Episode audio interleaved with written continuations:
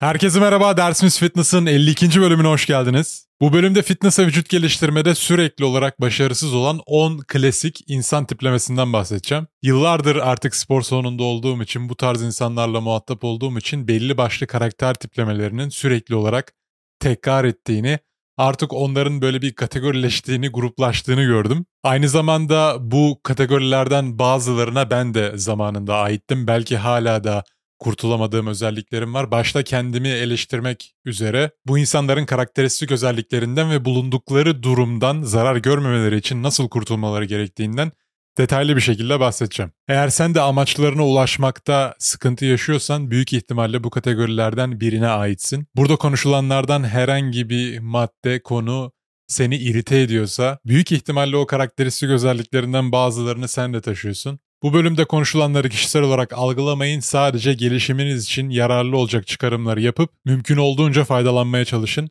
En başta zaten ben kendimi eleştireceğim, bunu da göreceksiniz.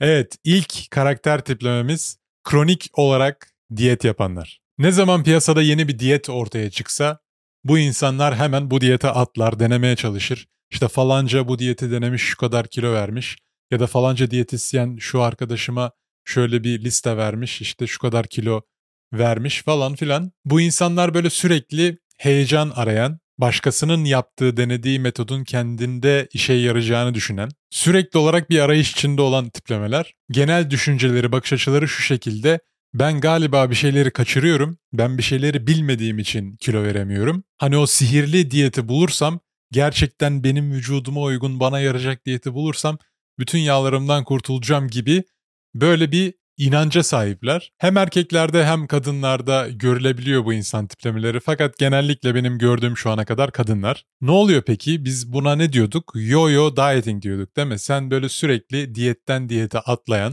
heyecan peşinde koşan, sürekli yeni bir şeyler denemeye çalışan, bu süreçte metabolizmana ciddi zararlar veren, her diyet verip kilo verdiğinde tekrardan bu kiloyu aldığında vücudundaki yağ hücrelerini arttıran, metabolizmanı yavaşlatan ve aslında kilo verme sürecini daha da çıkmaza sokan bir yaklaşım sergiliyorsun. Bütün diyetlerin temelinde 49. bölümde konuşmuştuk. Eğer kilo vermek istiyorsan mutlaka izlemen gereken bir bölüm 49. bölüm. Ne var bütün diyetlerin temelinde? Yediğimiz şeyler belli. Yağ, karbonhidrat, protein. 3 temel makro besin var. Bunların oranı diyet tiplerini belirliyor.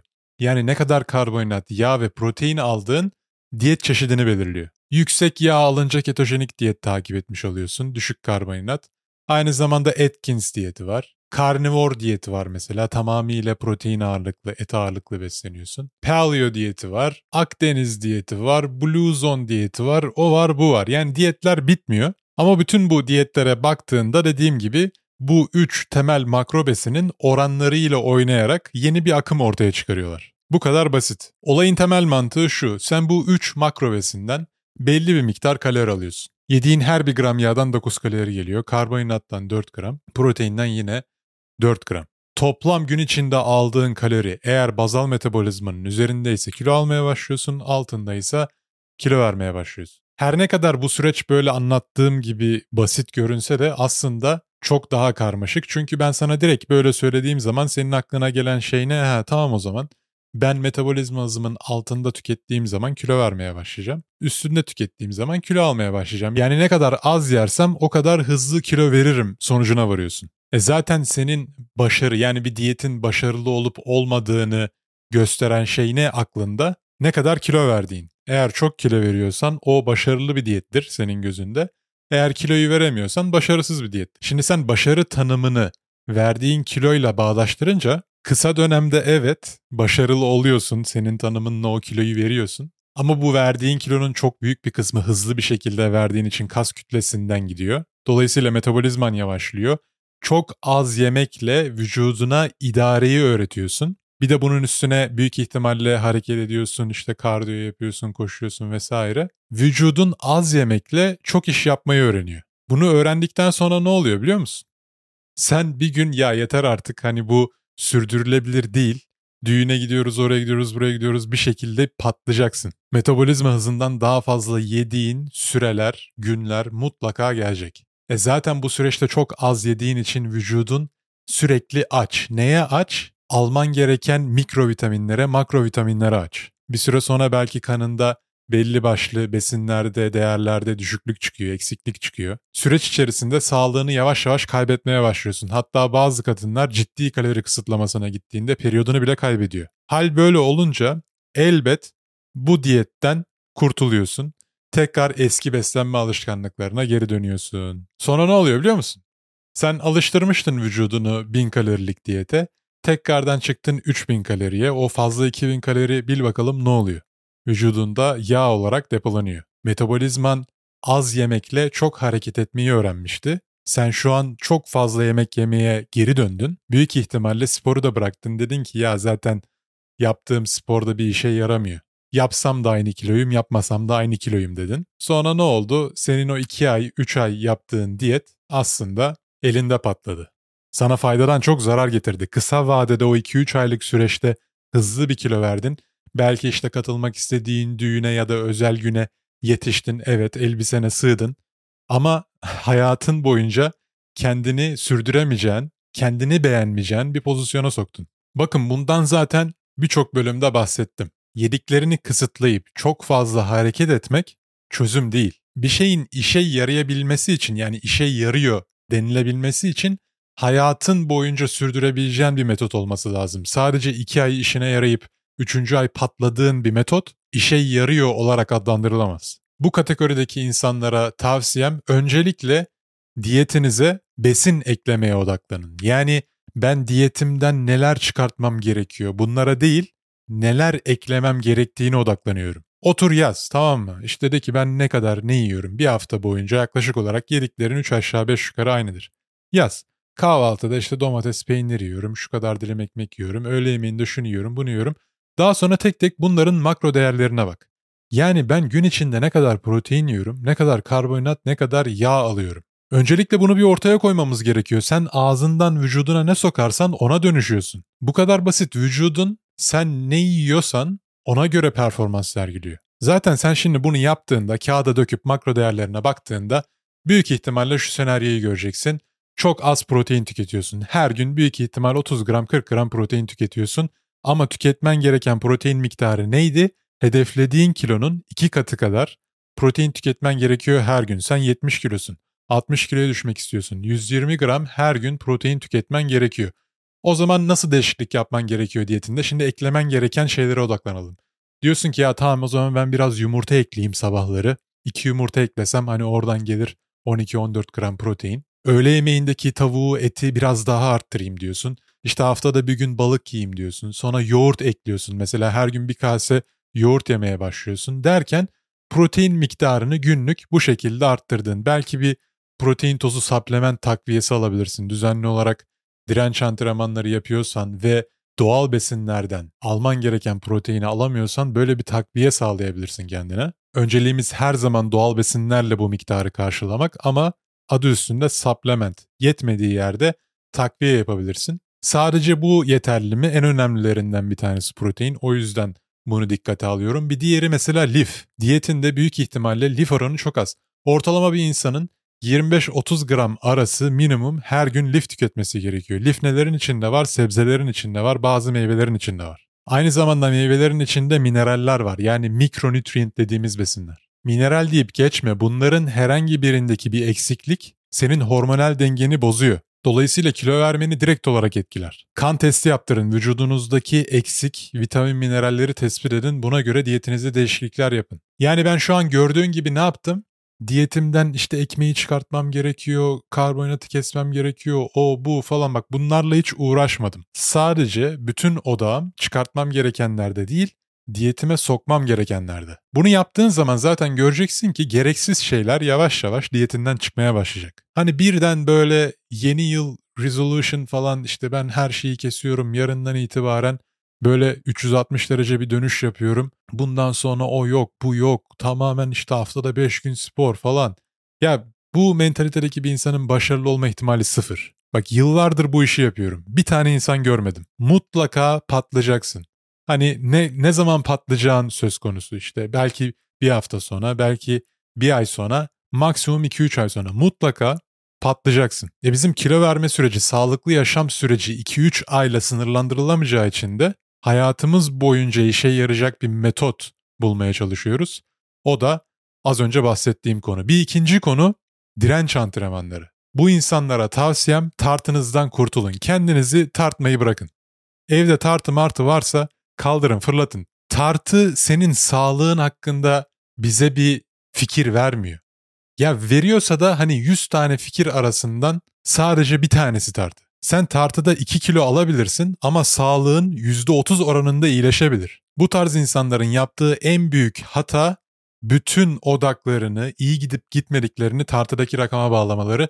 O yüzden bu insanların tartıdan kurtulup onun yerine spor salonunda kaldırdıkları ağırlıkların miktarı haftadan haftaya nasıl artıyor bunları takip etmeleri gerekiyor. Yani senin güç kapasiten artıyor mu, artmıyor mu? Bu kadar basit.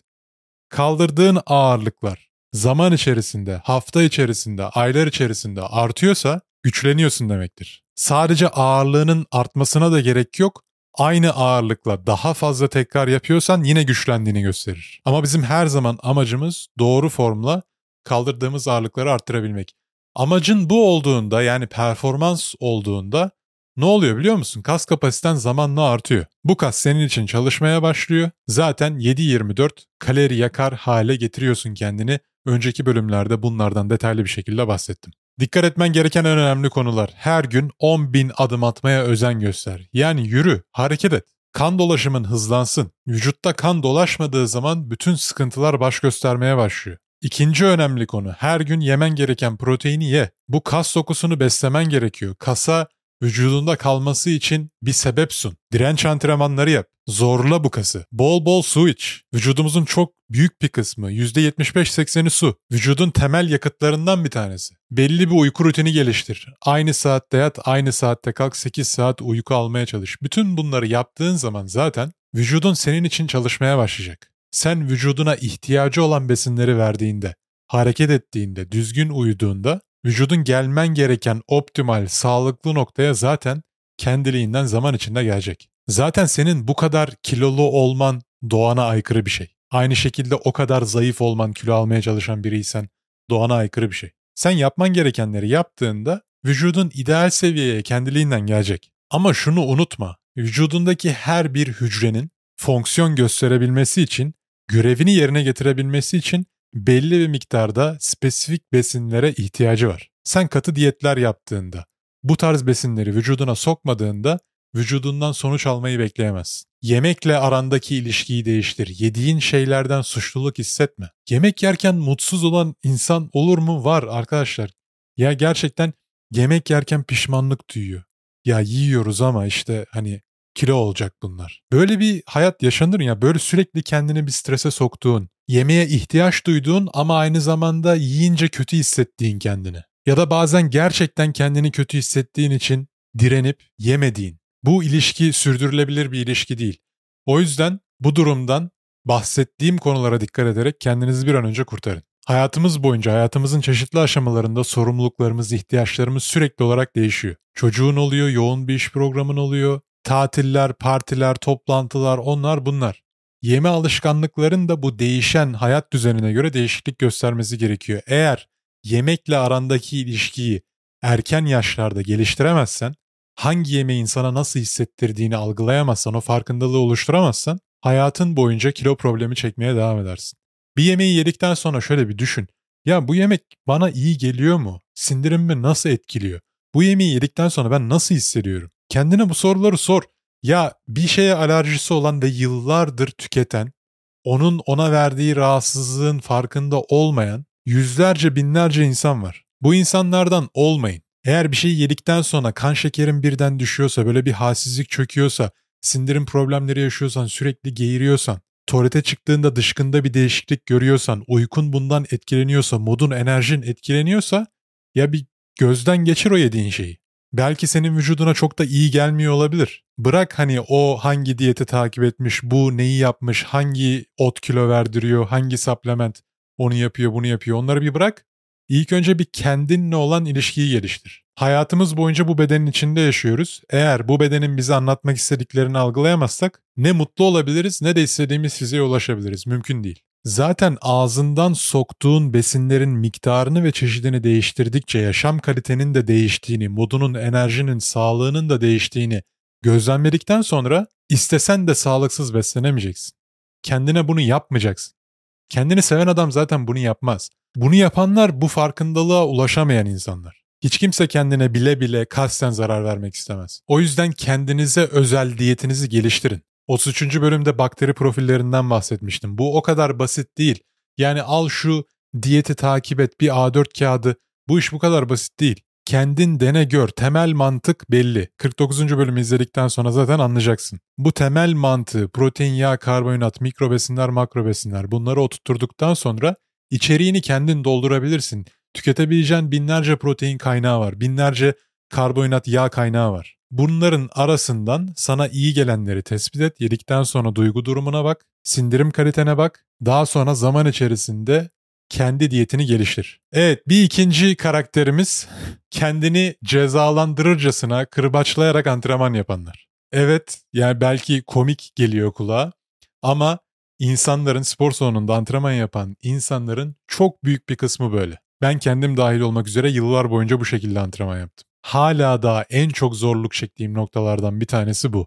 Antrenman dozunu ayarlamak. Bu böyle hani bir kere anladım ben artık bundan sonra hayatım boyunca bu konuda sıkıntı yaşayacağım gibi bir konu değil. Sürekli olarak kendini çek etmen gerekiyor. Yorgun muyum? Toparlanabildim mi? Yeteri kadar kaslarımı besledim mi? Acaba gereğinden fazla mı zorluyorum kendimi? Nasıl hissediyorum şu an? Acaba tembellik yaptığım için mi antrenman yapmak istemiyorum yoksa vücudum gerçekten yorgun mu? Yoksa yeterli uyumadım mı? Almam gereken besinleri mi tam almadım? Yani sürekli olarak bu kendinle otokontrolü, iletişimi güçlü tutman gereken bir süreç. Özellikle egzersize ilk başlayan insanlar hızlı bir şekilde sonuç aldıklarında direkt olarak şunu düşünüyorlar. Ya tamam ben bu kadar antrenmanla bu kadar sonuç aldıysam o zaman ben iki kat antrenman yapayım iki kat sonuç alayım. Keşke o kadar basit olsa. Senin vücudunun belli bir toparlanma kapasitesi var. Ne kadar antrenman o kadar hızlı sonuç denklemi burada işe yaramıyor. Seni en hızlı ileri taşıyacak şey optimal doz. Optimal dozda neye göre değişir? Senin yaşam standartlarına, stres seviyelerine, beslenmene, uykuna, daha önceki bölümlerde bahsettiğimiz detaylı olarak ele aldığımız konu 44. bölüm tamamen zaten bu konuyla alakalı. Ya zaten mantıken düşündüğünde eğer kasa zarar verdiğin kadar ya da antrenman yaptığın kadar sonuç alsaydın herkes Filinta gibi gezerdi, herkes Arnold olurdu, manken olurdu, sıfır beden olurdu vesaire vesaire. Ben çok insan tanıyorum. Bak hepinizden belki burada dinleyen herkesten daha fazla antrenman yapan ama obez olan insan çok tanıyorum. Olay çok antrenman yapmak da değil. Doğru dozda, seviyede, sana uygun antrenmanı yapmak. Şimdi bu kadar fazla çalışmanın aslında altında yatan bir psikolojik sebep var. Güvensizlik duygusu. İşte benim ilk başta antrenmanlara başlama sebebim neydi? Çok zayıftım, güçsüzdüm, işte barfix çekemiyordum. Bunların hepsi benden büyük bir abim vardı, benden daha güçlüydü. İşte kendimi daha böyle şey hissediyordum. Ezik dışlanmış istiyordum. Bir otorite sağlamak istiyordum falan filan. Baktığın zaman benim aslında spora başlamamdaki itici duygular bunlar. Herkesin bu şekilde fitness kariyerine başlamasına belli başlı duygular, güvensizlikler sebep oluyor. Belki sen çok kilolusun, kendini beğenmiyorsun, arkadaşların arasında işte rencide oluyorsun, karşı cins tarafından ilgi görmek istiyorsun vesaire. Yani genellikle bu pozitif bir duygu olmuyor. Yani insanlar ya ben kendimi çok seviyorum, kendime çok değer veriyorum. İşte biraz hani böyle sağlıklı olmaya çalışayım, egzersiz yapayım. Böyle insan gibi insani duygularla spora başlayan insan sayısı gerçekten çok az. Genellikle yaşlı insanlar bu mantıkla spora başlıyorlar. Onları da gerçekten takdir ediyorum. Bu da olgunlukla herhalde kendini tanımayla o farkındalığın oluşmasıyla oluşan bir şey galiba. Gerçekten kendilerine böyle değer verdikleri için antrenman yapıyor birçok yaşlı insan. Özellikle de hayatı boyunca yaşlılığına kadar egzersiz yapan insanlar bu cidden kolay bir şey değil bu arada. Hani o yaşlara kadar egzersiz yapabilmek. Ben burada işte konuşuyorum 14 yıldır 15 yıldır işte antrenman yapıyorum falan filan diye ama göreceğiz bakalım hani ben o yaşlara gelebileceğim. Asıl başarı benim gözümde o. O yaşlara kadar bu disiplini, bu ilişkiyi sürdürebilmek. Ya bu da hayatındaki diğer ilişkiler gibi hiçbir farkı yok. Nasıl sen evlendiğinde evliliğin amacı partnerinle birlikte yaşlanmaksa, o ilişkiyi geliştirip, besleyip, sağlıklı bir şekilde yürütmekse, aynı şekilde senin alışkanlıklarınla olan ilişkide bundan farklı değil. Sen bunu kötüye kullanmaya başladığında, egzersizi kendini cezalandırmak için, o güvensizliklerini aşmak için kullandığında bu toksik bir ilişkiye dönüşmeye başlıyor. Bunun sonucunda ya sağlığından olursun, ya kendini sakatlarsın, ya postürünü bozarsın. Mutlaka olumsuz bir problemle karşılaşırsın. Ben bunlardan bazılarıyla karşılaştım. Zaten bu podcast'i şu an yapmamın sebebi de, şu an sizlere konuşmamın sebebi de büyük ölçüde bu.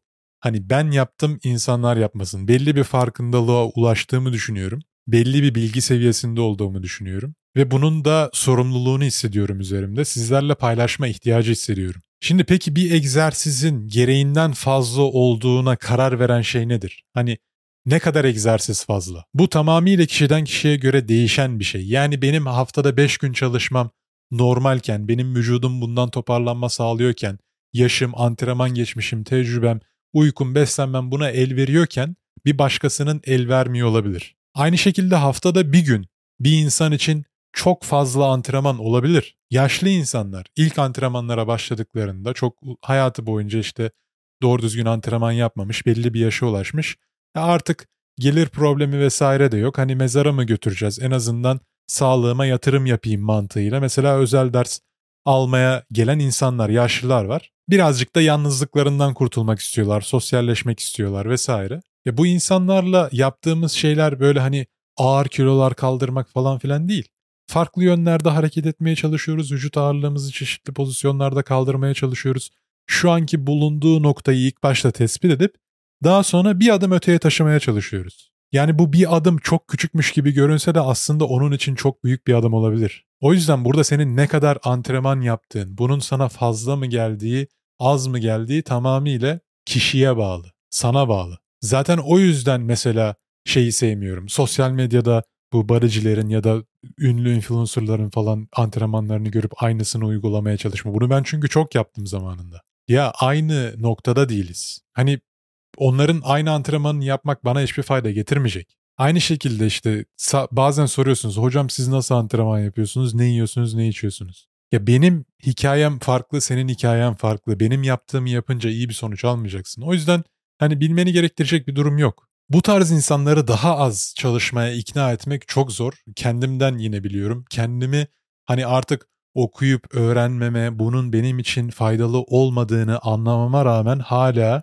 gereğinden fazla antrenman yapabilen bir insansam, bu potansiyele sahipsem, bu konumda olmayan, bu farkındalığa erişmemiş sıradan bir insandan bunu anlamasını beklemem zaten komik olur. Bu tarz insanları çok çalıştırıyorum. Haftada bir gün iki gün benle çalışıyorlar. Geri kalan 3-4 gün kendileri antrenman yapıyorlar. Antrenman yapmadığı günlerde kendilerini böyle mental olarak rahat hissetmiyorlar. Sanki bir şeyler kaçırıyormuş gibi. Kendini kötü hissediyor. Yani benim bir şeyler yapmam lazım diyor ya. Ya her gün antrenman yapmanın kötü bir tarafı yok. Ama şöyle bir şey var şimdi bak. Her gün antrenman yaptığında şiddeti ciddi anlamda düşürmen gerekiyor. Bu çok zor bir şey. Sen ne kadar fazla antrenman yapıyorsan gereğinden fazla antrenman yapma ihtimalin o kadar fazla artıyor. YouTube'da bu hafta bununla ilgili bir video paylaştım. Antrenman programlaması nasıl yapılır? Bunu da izlemediyseniz alta linkini bırakırım. Kendi antrenman programınızı nasıl tasarlamanız gerektiği hakkında bilgi edinmek istiyorsanız 10 dakika içinde açıklayıcı bir şekilde anlattığımı düşünüyorum. Yine az önce o beslenme muhabbetinde bahsettiğim gibi antrenmandan sonra kendine sor. Ya gerçekten bu antrenman bana enerji verdi mi? Çünkü doğru doz seni yormaz sana daha fazla enerji verir. Antrenmandan çıktığında her zaman kendine bunu sor. Ya ben gerçekten kendimi paraladım mı antrenmanda yoksa bir adaptasyon mu elde etmeye çalıştım, bir sonuç mu elde etmeye çalıştım? Ve kendine dürüst ol. Özellikle antrenmandan sonraki 24 saat içinde, 48 saat içinde kas ağrılarını kontrol et. Çok fazla ağrı çekiyor musun? Hareket kabiliyetin kısıtlandı mı? İşte geceleri uykun kaçtı mı? kendini çok yorduğun için birden yemeğe mi abanıyorsun? Gereğinden normalden fazla mı yemek yemeye başladın? Bütün bunlar senin gereğinden fazla antrenman yaptığını gösteren işaretler. 44. bölüm yine detaylı olarak bütün bu konuları ele alıyor. Ya bu konuda kendinize yardımcı olun. Sürekli gereğinden fazla antrenman yapan bir insanın bu farkındalığa erişmesi çok zor bir şey. Bakın yıllar boyunca haftada 5 gün güreş antrenmanları yaptım. Oradan çıktım ağırlık antrenmanları yaptım. Saatlerce. Bir de onun üzerine işte bizim askeri intikallerimiz oluyordu, eğitimlerimiz oluyordu falan. E şu an geriye dönüp bakıyorum çoğu insanın hani bir ayda yapacağı antrenmanı bir haftada yapıyordum. Marifet mi? Hayır. Ve bir diğer işaretlerden bir tanesi de ne biliyor musun? Böyle sürekli mesela kahve içiyorsan, enerjin olmamasına rağmen kahveden stimüle olup enerji elde etmeye çalışıyorsan, enerji içecekleri, pre-workoutlar bir şekilde kafeinle kendini stimüle etmeye çalışıp yüksek sesle müzik dinleyip motive edip kendini yorgun olmana rağmen antrenman yapmaya zorluyorsan artık bu skalada çok fazla ileriye gittiğini gösterir bu. Çünkü bu süreç böyle başlıyor. Şimdi ilk başta spora hiç başlamayan bir adam haftada bir günle iki günle başlıyor diyelim. Kendinde bir sonuç görüyor, seviyor. Ya diyor ki tamam hemen bunu işte 3'e 4'e çıkaralım. Çıkarıyor 3'e 4'e. Ondan sonra bir süre sonra artık yorulmaya başlıyor. Çok fazla hızlı bir şekilde arttırdığı için bu antrenmanlarının miktarını. Ama aynı zamanda almak istediği, elde etmek istediği sonuçlardan da geri kalmamak istediği için bu takviyelere başvuruyor. İşte pre-workoutlar, kafeinler, yorgun olmasına rağmen antrenmana gelmeler. İşte bu artık toksik bir ilişkiye dönüşmeye başlıyor. Sen kendini yorgun olmana rağmen spor salonuna itiyorsan, antrenmandan sonra kendini paralamış gibi hissediyorsan, kas ağrıların 2-3 gün sürüyorsa, bir antrenman yapıp 5 yiyorsan, gece uyku düzenin bozulduysa vesaire bunlar artık dengeyi aştığını gösteriyor. Ya çünkü artık ben bu hani paterni o kadar sık görüyorum ki bildiğin hani uyuşturucu gibi işte ilk başta bir tane kullanıyorsun ondan sonra iki tane üç tane dört tane derken birden bağımlı oluyorsun. O da aynı. Neden? Çünkü uyuşturucunun da mantığına baktığın zaman senin vücudunda belli başlı hormonların salgılanmasını tetikliyor. Egzersiz de aynı şekilde belli başlı hormonların salgılanmasını tetikliyor vücudunda. Bu da bir süre sonra bağımlılık yapıyor aslında sen o hissi hissetmek için antrenman yapmaya başlıyorsun. Bu da çok hızlı bir şekilde bağımlılığa kötü bir ilişkiye dönüşebiliyor. O yüzden hislerinize kulak verin. Zaten bu mentaliteye sahip olan insanların şöyle bir davranış paterni oluşuyor. On-off modları var bu insanların. Basıyorlar, 3 gün, 4 gün haftada, 5 gün başlıyor spora. Bir süre sonra vücudu artık kaldıramıyor. Yorgun düşüyor, sporu bırakıyor. 2-3 ay ara veriyor sonra tekrar başlıyor. Yine hayda haftada 4 gün, 5 gün başlayalım. Bir ay iki ay gidiyor sonra yine ara veriyor. Ya baktığın zaman sen zaten hiç aralıksız haftada iki günle gitsen, bir yıl boyunca devam etsen çok daha iyi sonuç alacaksın. Amaç tek haftada, tek seferde maksimum sonuca ulaşmak değil yani maksimum zarar vermek değil. Bunu bir maraton gibi düşün. Nasıl mesela bir kilometrelik koşuya başladığında deparla başlamıyorsan çünkü bir kilometre değil mi mesafen onu tamamlaman için belli bir hızla başlaman lazım, temponu koruman lazım. 100 metre koşusu değil bu. Yani bu antrenman da senin hayatın boyunca yapman gereken bir şey. Sadece 2 ay 3 ay değil. Nasıl yiyorsan içiyorsan sıçıyorsan antrenman yapmak da hayatının bir parçası olması gerekiyor. Dolayısıyla 100 metreye başlıyormuş gibi değil, maratona başlıyormuş gibi başlayın. Aksi takdirde olacak şey hani yerinizde spin atarsınız lastikler olduğu yerde döner, patinaj çeker. Gaza çok fazla basınca daha ileri gideceğin anlamına gelmiyor olduğun yerde de patinaj çekme ihtimalin var. Bir de benim gözlemlediğim bir diğer konu hani çok fazla antrenman yapmaya, çok fazla hareket yapmaya odaklanınca antrenmanın kalitesi, performansın ciddi anlamda düşüyor. Yani sen programında 20 hareket yapmaktan ziyade 15 hareket, 10 hareket yapsan hareketlerin kalitesini arttırmak zorundasın. Çünkü ne kadar fazla hareket olursa o kadar gereksiz hareketin programında yer alma ihtimali daha yüksek oluyor. Aynı zamanda kendini çok fazla yorduğun için bir sonraki gün performansın ideal seviyede olmuyor. Yeteri kadar toparlanmamış oluyorsun. Yani sırf daha fazla yapma uğruna aslında performansından alacağın sonuçlardan kısmak zorunda kalıyorsun. Evet bir diğer karakterimiz grup sevenler. Kim bunlar? Bunlar tek başlarına antrenman yapmayı sevmeyenler. Çeşitli sebeplerden dolayı. Belki ne yapacağını bilmiyordur ya tek başına sıkılıyordur grup antrenmanlarıyla işte böyle bir o toplumu seviyordur, o kaynaşmayı, toplu şekilde antrenman yapmayı seviyordur. Çeşitli sebepler olabilir. Ama bu insanları spor salonunda da tek görmezsin hiçbir zaman. Her zaman grup halinde gezerler, grup antrenmanlarına katılırlar. Aslında yalnız başlarına antrenman yapma yeteneklerini hiçbir zaman geliştiremez bu insanlar. Bu ciddi bir konu. Çünkü senin hayatında her zaman bir grup olmayacak. Her zaman bir antrenman partneri olmayacak. Senin bu yeteneği, bu disiplini kendi başına geliştirmen lazım. Ben demiyorum ki grup antrenmanlarını hiçbir şekilde yapma. Ya yap ama kendi başına antrenman yapmayı da öğren. O yeterliliğe sahip ol. Hem mental anlamda hem de teorik anlamda. Yani kendini antrene etmek için illa birilerinin komutuna ihtiyaç duyma. Ya da birilerinin motivasyonuna ihtiyaç duyma. Ben bu tarz insanları çok çalıştırıyorum. Özel ders alan insanların çok büyük bir kısmı bu şekilde. Şimdi yargılamıyoruz tabii ki. Şimdi ağırlık antrenmanlarına ilk kez başlayan, spor salonlarına ilk kez gelen insanlar birazcık şöyle bir korkuyor. Şey gibi hissediyorlar ya herkes bana bakıyor, ben hiçbir şey bilmiyorum, mal gibi gözükeceğim. E bir de böyle erkekler merkekler şimdi ağır kilo kaldırıyor falan böyle şey gibi aslında jungle gibi içerisi. Tarzanlar var falan filan böyle. Özellikle kadınlar için korkutucu bir ortam. Dolayısıyla özel ders almak isteyenlerin çok büyük bir kısmı da bu tarz insanlar oluyor. Daha işte geçenlerde çalıştırdığım Çinli bir kız. Haftada 3 gün çalıştırıyorum. 3 ay 4 aydır falan çalışıyoruz. Bana şey dedi ya biliyor musun hani ben daha önce hiç tek başıma gelip antrenman yapmadım. Zaten haftada 3 gün özel ders almasının sebebi de o. Normalde hani haftada 3 gün özel ders böyle çok yaygın bir şey değildir. İnsanlar genelde ya bir kez alır ya iki kez alır. Geri kalan günlerde kendileri bir şeyler yapmaya çalışırlar falan.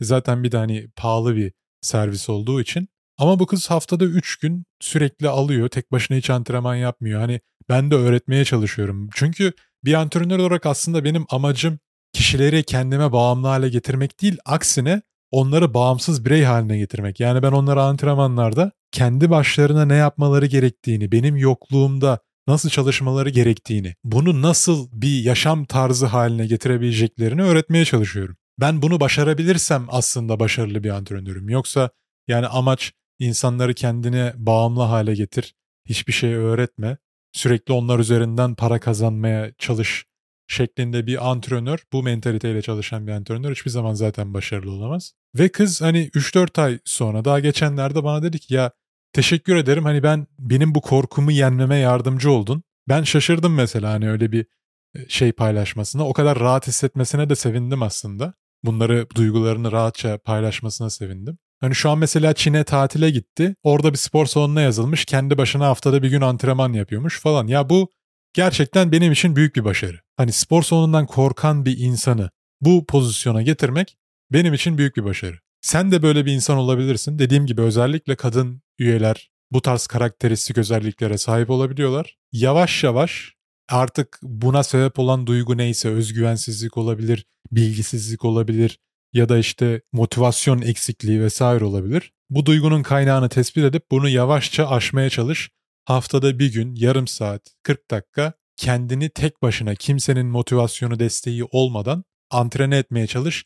Çünkü bunu başaramazsan hiçbir zaman egzersizi hayatın boyunca bir alışkanlık haline getiremeyeceksin. Sadece grup antrenmanları da değil bak. Bazı kişiler de sürekli olarak antrenman badileriyle antrenmana geliyorlar. Onlar da aynı şekilde. Tek başlarına hiç görmüyorum. Sürekli iki kişi, üç kişi antrenman yapıyorlar. Genç arkadaşların çoğu böyle takılıyor mesela. Ya tamam hani bunda bir şey yok. Bundan keyif alıyor olabilirsin vesaire ama hani antrenman badin gelmediğinde sen de gitmiyorsan o zaman bu sıkıntı oluşturmaya başlıyor. Yani tek başına da antrenman yapabiliyor olman gerekiyor. Şimdi bir de bazı insanlar var hani sürekli olarak antrenörle çalışmak istiyor. Bunları da anlayabiliyorum. Bu insanlar genellikle böyle iş yoğun bir iş hayatı var. Adamın kocaman işte şirketi var. 20 milyon dolarlık şirketini yürütmeye çalışıyor. Toplantılar onlar bunlar. Bu adamın vakti değerli. Oturup böyle kendini hani bir antrenman programı hazırlayayım kendime şöyle yapayım böyle yapayım diyecek vakti yok. Ya olsa bile buna ayırmak istemiyor. Ona ayıracağı vakti kendi işlerine ayırdığında çok daha fazla para kazanıyor. O yüzden işinde iyi olan insanları kiralayıp onların bilgilerinden faydalanmaya çalışıyor. Çalıştırdığım insanlardan biri de bu karakteristikte mesela böyle bir insan. Tek başına antrenman yapması belki de iki yılını falan aldı. Bir de erkek yani yapılı mapılı baktığın zaman dışarıdan baksan hani şey zannetmezsin. Böyle bu tarz güvensizlikleri olan özgüven problemi çeken bir insan sanmazsın yani kişisel hayatında falan başarılı bir insan. Ama şöyle oluyor. Şimdi bu adamın çıtası çok yüksek olduğu için kendinden beklentisi vesaire başarı tanımı çok farklı olduğu için bizden çok düzgün yapıyor olsa da aslında kendine böyle yetersizmiş gibi geliyor. O yüzden sürekli bir profesyonelle çalışma ihtiyacı hissediyor. Ya bunların hepsi normal. Bunlarda sıkıntı yok. Fakat bunun farkında olun. Yani ben zaten bu bahsettiğim iki örnekteki insanlara da bunları anlatıyorum. Eğer egzersizi hayatın boyunca bir alışkanlık haline getirmek istiyorsan benim olmadığım zaman da bunu yapabiliyor olman gerekiyor. Eğer hani aklına takılan şey neyse, bilgi olarak neyi eksikse söyle, yardımcı olayım. Şimdi grup antrenmanlarını benim sevmememin en büyük sebeplerinden bir tanesi de gruptaki insanların hepsinin farklı seviyelerde olması. Şimdi bazı insanlar yaşlı, bazı insanlar spora ilk kez başlamış, bazıları haftada 5 gün grup derslerine katılıyor, kondisyonu çok iyi. Bazılarının dizinde sakatlık var, bazılarının omzunda sakatlık var falan derken 20 tane insan var, hepsi birbirinden farklı. Ben nasıl tek bir hamlede hepsine yarayacak bir antrenman modeli ortaya çıkarabilirim ki? Çok zor. Dolayısıyla ne oluyor? Sen bir şey yaptırıyorsun. Bazı insanlar bundan fayda sağlarken bazı insanlar sağlayamıyor. Bazı insanlar hatta bundan zarar görüyor. E şimdi ben biliyorum mesela grup dersleri veriyorum haftada bir gün. Bir de 3 yıldır çalıştığım insanlar bazıları. Hani hepsinin artık neresinde eklem problemi var, ne hangi antrenman modeli takip etmesi gerekiyor falan filan artık biliyorum yani. E ama ben şimdi herkese özel program hazırlayamam. Orada herkesin aynı anda yapmasını gerektiren bir ortam var. Squat yapıyoruz mesela ya da patlayıcı bir hareket yapıyoruz. E bir tanesinin dizi sakat. Patlayıcı hareketler yapmaması gerekiyor. Hani tam ben bu zaman içinde bu insanlara bunu öğrettim. Hani bak ben sana şunu yaptır yap dediğimde gidiyorum mesela onun yanına. Bir hafta birinin yanına gidiyorum. Diğer hafta diğerinin. Bak sen onun yerine şunu yap. Şöyle yap. Müdahalelerde bulunuyorum. Ama çoğu grup dersinde bunun olmadığını göreceksiniz. Yani zaten zamana karşı yarışılıyor. Bir saat var işte bunun 5 dakikası muhabbetle geçse biraz ısınma olsa soğuma olsa falan derken hani böyle yarım saat yoğun bir antrenman yapıyorsun aslında içeride. Zaten çoğu grup antrenörünün mantığı da şey olduğu için hani motive edelim herkesi herkes birbirine bakarak gaza geliyor.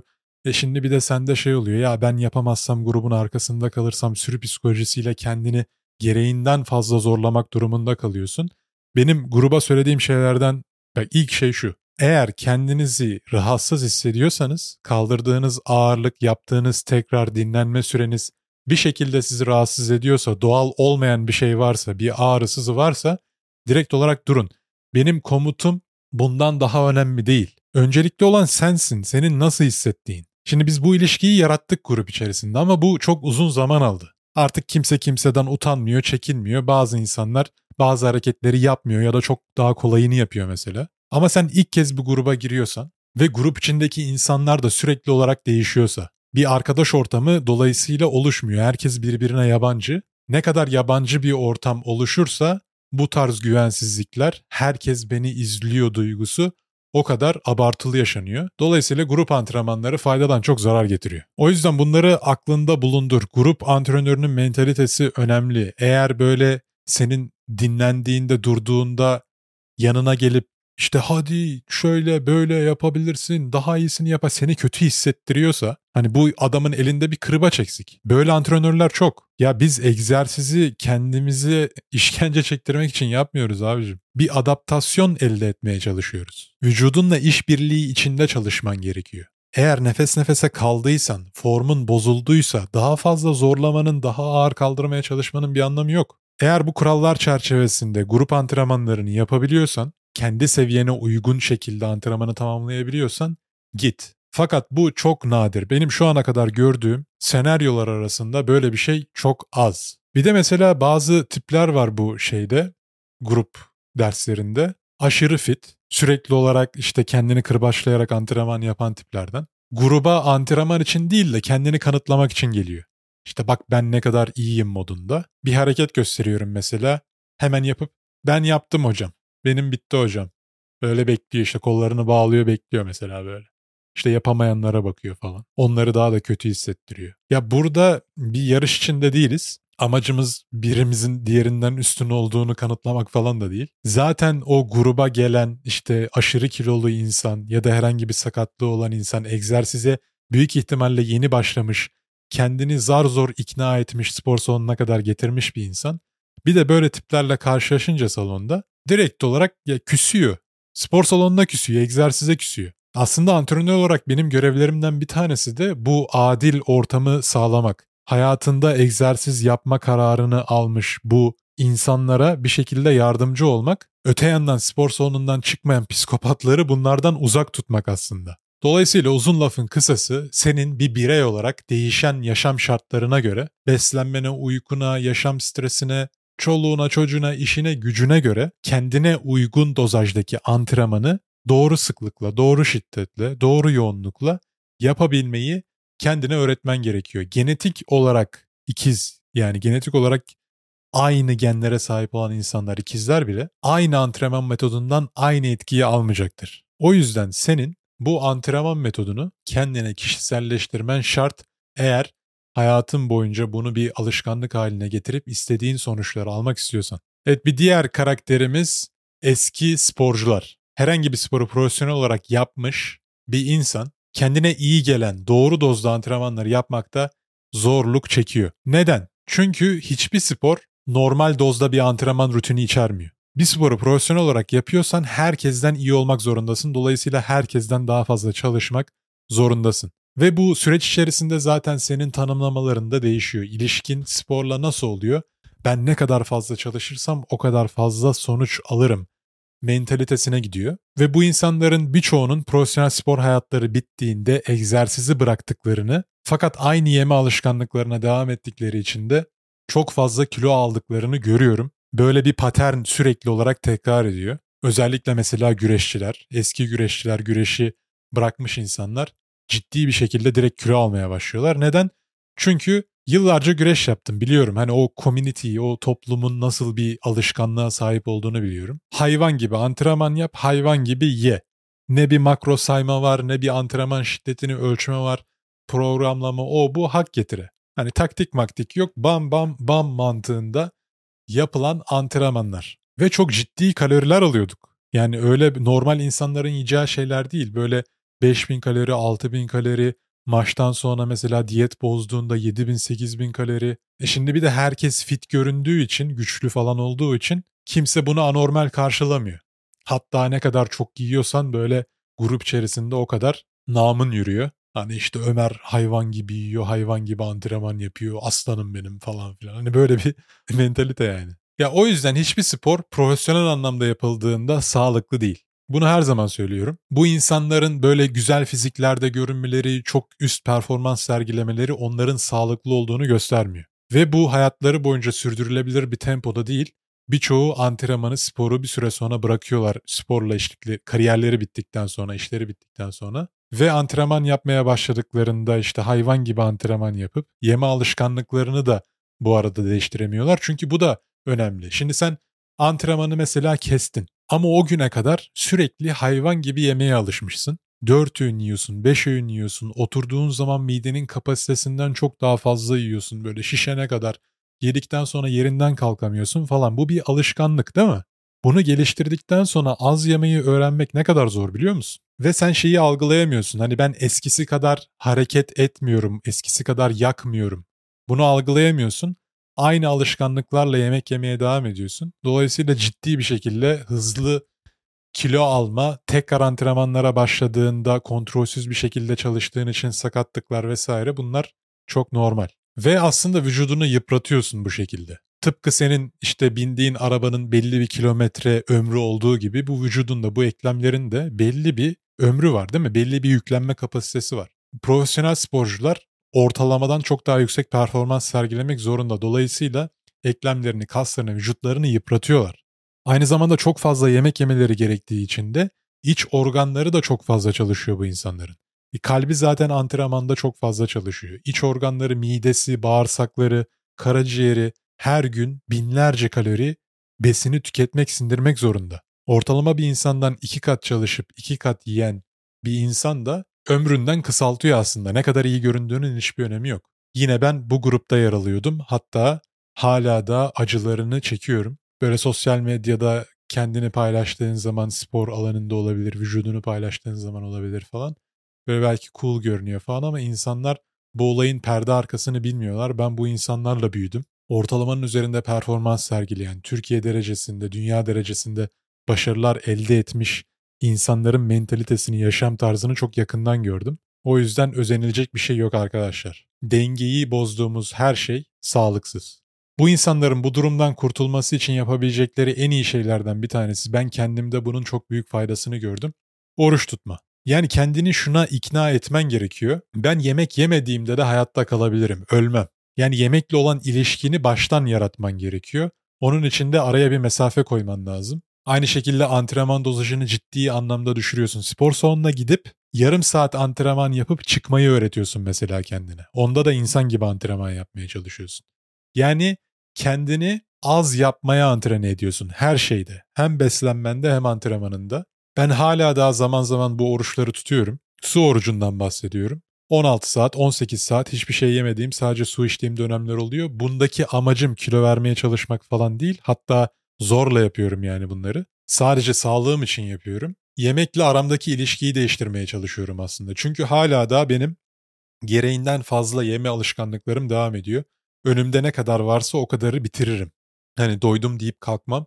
Tabaklarım falan böyle hep iki kişilik. Hala daha kendimi antrene etmeye çalıştığım, eğitmeye çalıştığım bir durum. O yüzden sen de böyle bir insansan aralıklı oruç tutmak gerçekten yardımcı oluyor. İç organların şöyle bir derin nefes alıyor. Başarı tanımlamanı baştan yaratıyorsun. Antrenmanlarında dediğim gibi insan gibi çalışmayı öğreniyorsun. Şimdi bir diğer kategorimiz bunun tam tersi spordan nefret edenler. Bu insanlar tabii spor salonunda değil genellikle. Spor salonunun dışında. Ya işte basıyorsun ama onların hepsi yağ olacak kardeş falan hani diyen tipler bunlar. Kaslar yağ dönüşüyormuş, sarkıyormuş. Ölümlü dünya kendini bu kadar zorlamaya ne gerek var falan filan. Ya bu insanlara önceden böyle kızıyordum, şey yapıyordum. Şimdi artık hani sürekli olarak bu insanlarla muhatap olduğum için uzun süredir belli bir olgunluk oluşmaya başladı. Anlamaya çalışıyorum bu insanları. Neden böyle düşündüklerini, hissettiklerini algılamaya çalışıyorum. Aslında birçoğunun kötü bir tecrübe yaşadığını gördüm. Hani şey örneği vardır ya işte böyle mescide gider mescitten kovulur hoca döver bunu sonra bir daha dine küser falan filan. Bu tarz örnekler vardır ya aslında onlar da böyle benzer şeyler yaşamışlar. İşte az önce grup antrenman örneğinden vermiştim grup derslerinden. İçeriden bir tane tip çıkıyor mesela. Yeni gelmiş, spora yeni başlamış insana üstten bakıyor, dalga geçici şeyler söylüyor belki, tavırlar sergiliyor. O insan da zaten hassas. Yani zaten kendini zor ikna etmiş. Ya hadi diyor sikerim diyor bir daha da gelmiyor mesela. Bu sefer ne oluyor? Aslında hep içinde bir ukde kalıyor bu spor. Bir yanı sürekli olarak gitmek istiyor. Belki özeniyor içten içe o insanlara. Ama o yaşadığı tecrübe her zaman onu alıkoyuyor. Spor yapan insanlara karşı da bir antipati beslemeye başlıyor. Ya ben bunun çok ekstrem örnekleriyle tanıştım. Bazı insanlar mesela biz arkadaşlarla sahile gidiyorduk falan. Çocuk diyordu ki ya ben senin olduğun yerde üzerimi çıkartmam. Mesela vücudundan bu kadar nefret eden, hani bu kadar özgüven problemleri yaşayan insanlar var. Benim bu insanlara tavsiyem spor salonuna gelmek zorunda değilsin. Anlıyorum kötü bir tecrübe yaşamış olabilirsin zamanında. Ya da hiçbir şey yaşamana da gerek yok. Direkt olarak egzersizden nefret eden hani bil, kendini bildin bileli egzersizi sevmeyen bir insan da olabilirsin. Ama mutlaka yani yapmaktan keyif aldığın fiziksel bir aktivite vardır kardeşim. Ne bileyim böyle dağ yürüyüşe çıkmaktan hoşlanıyorsundur, başını alıp gitmekten, yüzmekten hoşlanıyorsundur, herhangi bir sporu yapmaktan, basketbol, futbol neyse. Yani sonuçta bir şeylerden hoşlanman gerekiyor. Yani bu dünyaya oturmaya gelmedin. Bir şekilde hareket etmen gerekiyor. Hani spor salonunu sevmemen normal, gitmek istememen normal ama hareket etmeyi sevmemen, hareket etmek istememen normal bir şey değil. O yüzden o sevdiğin aktiviteyi bul, onu daha sık yapmaya çalışarak spora bir giriş yap. Zaten bir süre sonra hayatındaki değişikliklerin farkına varacaksın. Hareket ettiğinde, kan dolaşımın hızlandığında, vücudunda hormonal değişiklikler gerçekleştiğinde modunun, enerjinin, üretkenliğinin, iş hayatının, ilişkilerinin daha da iyiye gittiğini göreceksin. O özgüven, o motivasyon zaman içinde gelecektir. Kendini sevmediğin bir şeyi yapmak için zorlama. Spor salonunda kötü bir anın varsa Gitmek zorunda değilsin. Kendine zaman ver, zaman içinde mutlaka aşacaksındır. Ve egzersize karşı bakış açını değiştir. Şimdi benim gördüğüm bu insanlar genelde egzersizi şöyle görüyor. Ya işte ona buna artistik yapmak için vücut yapıyorlar.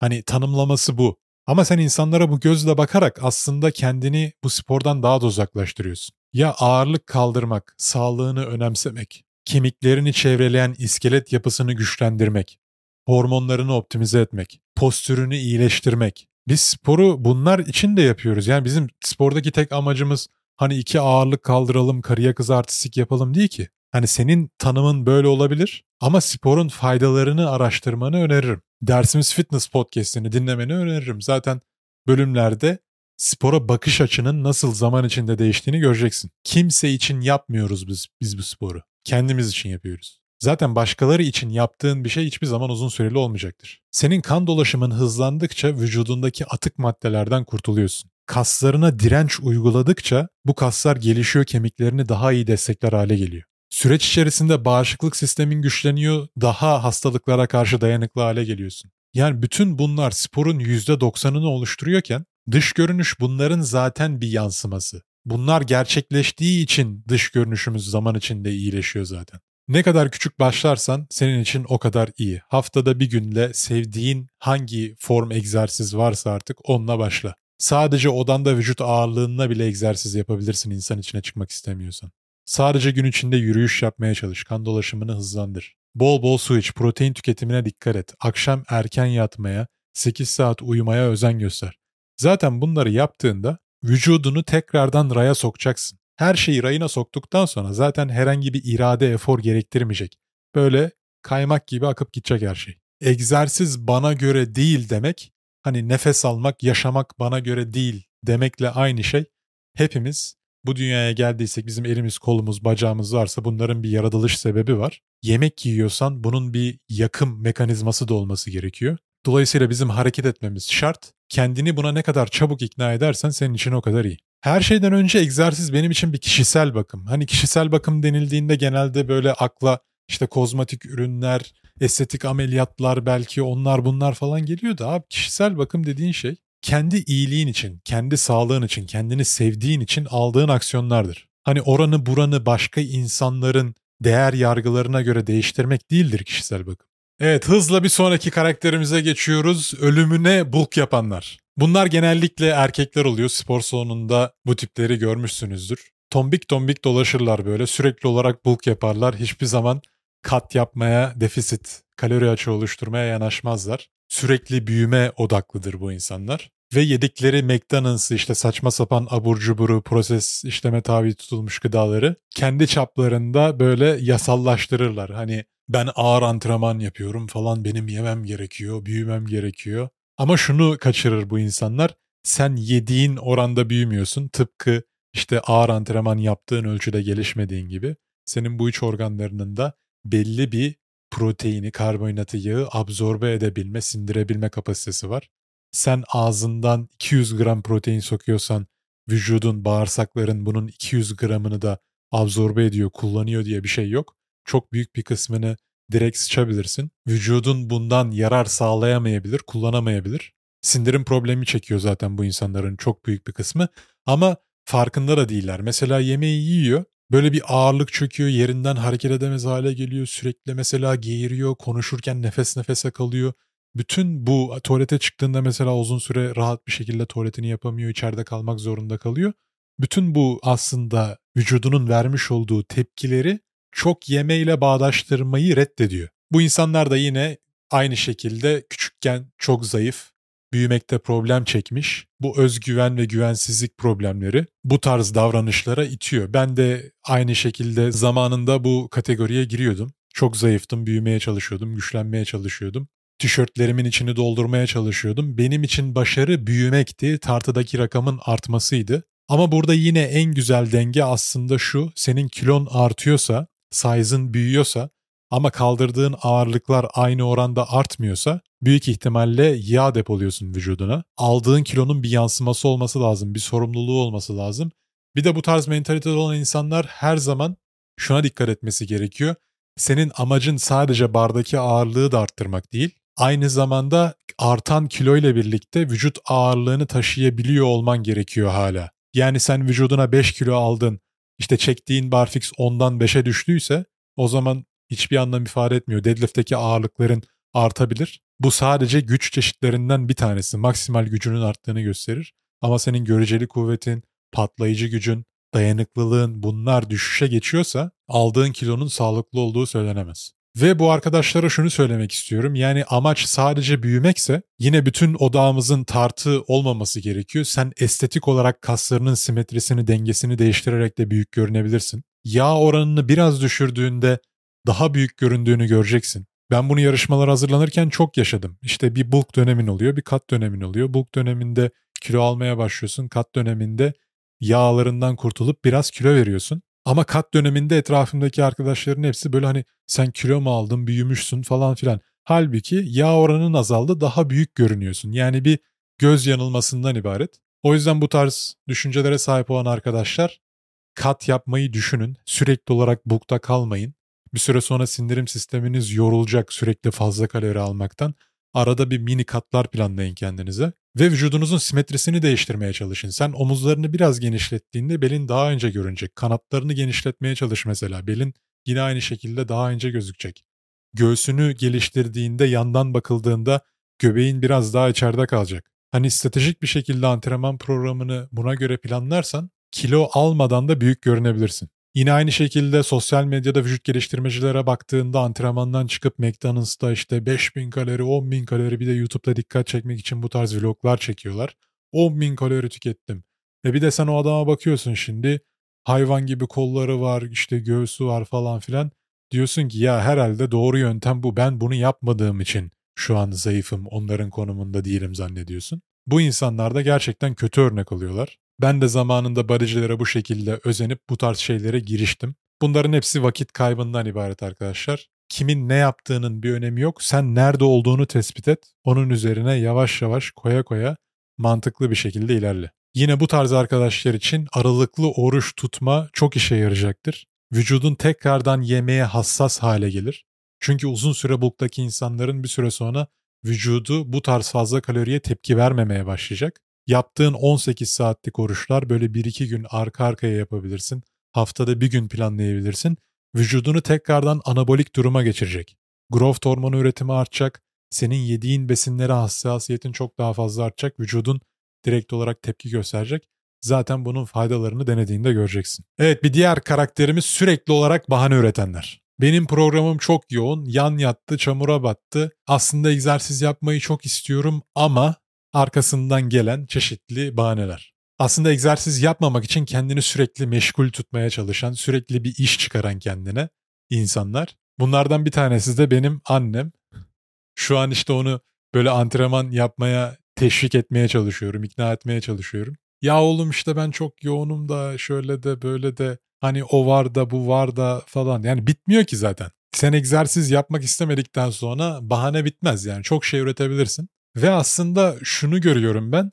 Bu insanlar sırf böyle egzersiz yapmamak için kendilerine iş çıkarıyorlar. Mesela biraz zamanı var diyelim. Hemen işte diyorum hani bak mesela şu zaman yapabiliriz vesaire. Sadece annem de değil aynı şekilde bu tarz karakteristik özelliklere sahip olan diğer insanlar da. Hani adam spora başlamak istediğini söylüyor mesela. Programını anlatıyor bana işte konuşuyoruz ediyoruz. Diyorum ki ya mesela işte şu gün biraz müsait gibi görünüyor. Yani 30 dakikayla başlanabilir falan filan. Ya işte evet aslında öyle ama işte o zaman da çocuğun işte şuyu var buyu var. Yani aslında hiçbir şey yok. Kendine sadece yalan söylüyor. Hiç kimse haftada 30 dakikasını, 1 saatini, 2 saatini spora ayıramayacak kadar yoğun değil. Dünyanın en yoğun insanı bile bu kadar yoğun değil. Ki zaten dünyanın en yoğun insanlarına baktığın zaman adamlar sporu sevmemesine rağmen spor yapıyorlar. Çünkü bilimsel olarak kanıtlanmış abicim spor yaptığın zaman üretkenliğin artıyor. Gün içindeki enerjin artıyor. Yani senin aslında o sahip olduğun yoğun iş programını çok daha iyi yönetebilme, çok daha ilişkilerini mantıklı bir şekilde yürütüp mantıklı kararlar alabilme, şirketini büyütebilme ihtimalin ortaya çıkıyor. Yani bu adamlar sporu sevdiği için değil aslında spor yaptıklarında onlara fayda sağlayacağı için yine çıkarları için yapıyorlar. O yüzden yani kendine yalan söylemeyi bırak, bana üreteceğin bahane her neyse sana garantisini veririm. Haftada 1-2 saatini ayırarak hayat kalitenin şu anki seviyesinden çok daha iyi olacağını göreceksin. O yüzden bu noktada kendimize ilk başta bir dürüst olmamız gerekiyor. Ve yine bu insanlar mesela sporla olan ilişkilerini şöyle tanımlıyorlar kafalarında. Ya şimdi ben yine spora başlasam haftada 3 gün 4 gün kim gidecek, kim kardiyo yapacak, kim kendini o kadar zorlayacak. Eve yorgun geliyorum, sabah işe geç kalıyorum falan filan. E senin spor tanımın bu. Spor böyle olmak zorunda değil ki. Spor seni yormaması gerekiyor. Zaten yanlış yaptığını gösterir bu senin sporu. Antrenmanı bitirdiğinde daha fazla enerjin olması gerekiyor. Eğer bu şekilde antrenman yapmıyorsan yanlış antrenman yapıyorsun. Gereğinden fazla antrenman yapıyorsun. O yüzden eğer sürekli bahaneler üreten bir insansan küçük başla. Adım adım. İlk başta haftada yarım saatini ver. Sonra bir saatini ver. E şöyle düşünme ya şimdi ben Haftada yarım saatle, bir saatle, iki saatle hani nasıl bir değişim elde edebilirim ki? Bunun bana nasıl faydası olur? Hani onun yerine hiç yapmayayım gibi bir şey düşünebilirsin. Ya bir kere her şeyden önce bir sıfırdan büyüktür. Sen şu an hiçbir şey yapmıyorsan, yarım saat yapsan bile fayda göreceğin garanti. Bu konuda bir anlaşalım. Bir ikincisi, sen sadece o ayırdığın bir saatle iki saatle kalmayacaksın. Sen bir saat iki saat ayıracaksın ama o sporu yaptığın zaman senin beslenme alışkanlıkların da değişecek, uyku düzenin de değişecek, gün içindeki ilişkilerin de değişecek. Yani bu domino taşı gibi sen o egzersiz dominosunu böyle ittirdiğin zaman o sırayla hayatının bütün alanlarına etki edecek. Sen yeter ki bir fırsat ver. Zaten haftada 5 gün egzersiz yapmanı bekleyen falan yok senden. Haftada 5 gün egzersizi kim yapıyor? Bu sporu gerçekten seven, çok fazla boş vakti olan, genellikle genç insanlar yapıyor. Hani ortalama bir insanın zaten düzenli spor yapma alışkanlığı 2 gündür, maksimum 3 gündür.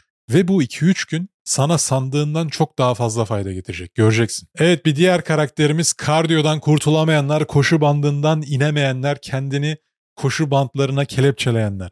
Şimdi bundan zaten çeşitli bölümlerde defalarca bahsettim. Çok fazla uzatmadan sadece kısa geçeceğim. Kardiyo bizim kilo vermek için değil, kalp sağlığımızı iyileştirmek için kullanmamız gereken bir antrenman metodu. Sen kardiyoyu kilo vermek için kullandığın zaman başarısız olman kaçınılmaz. Özellikle de kardiyoyu yaptığında direnç antrenmanı yapmıyorsan. Yani sen direnç antrenmanı yapmadığında şunu söylüyorsun vücuduna. Benim kasa ihtiyacım yok. Benim sadece saatlerce performans göstermeye ihtiyacım var. Yani dayanıklılığa ihtiyacım var. Zaten bunu yapan insanlar yani kardiyoya bağımlı insanlar aynı zamanda kilo vermek istedikleri için yedikleri besinleri de ciddi anlamda kıstıkları için vücudun ilk kurtulduğu doku en pahalı olan, en fazla enerjiye ihtiyacı olan doku yani kas dokusu oluyor. Sen kası kaybetmeye başladığın anda zaten kemik yapın, postür yapın yani o vücudunun iskelet yapısını destekleyen dokudan kurtulmuş oluyorsun.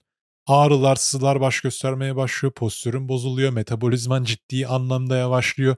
Çok daha hızlı bir şekilde yağ oranını arttırmış oluyorsun aslında.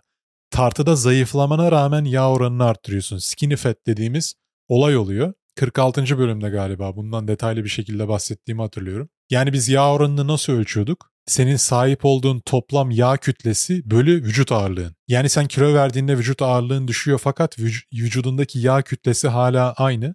Dolayısıyla oran olarak baktığın zaman yağ oranın artmış oluyor vücut ağırlığın düşmesine rağmen. Bizim yağ oranını düşürmemizin iki yöntemi var. Birincisi yağ oranını azaltmak, ikincisi kas kütlesini arttırmak.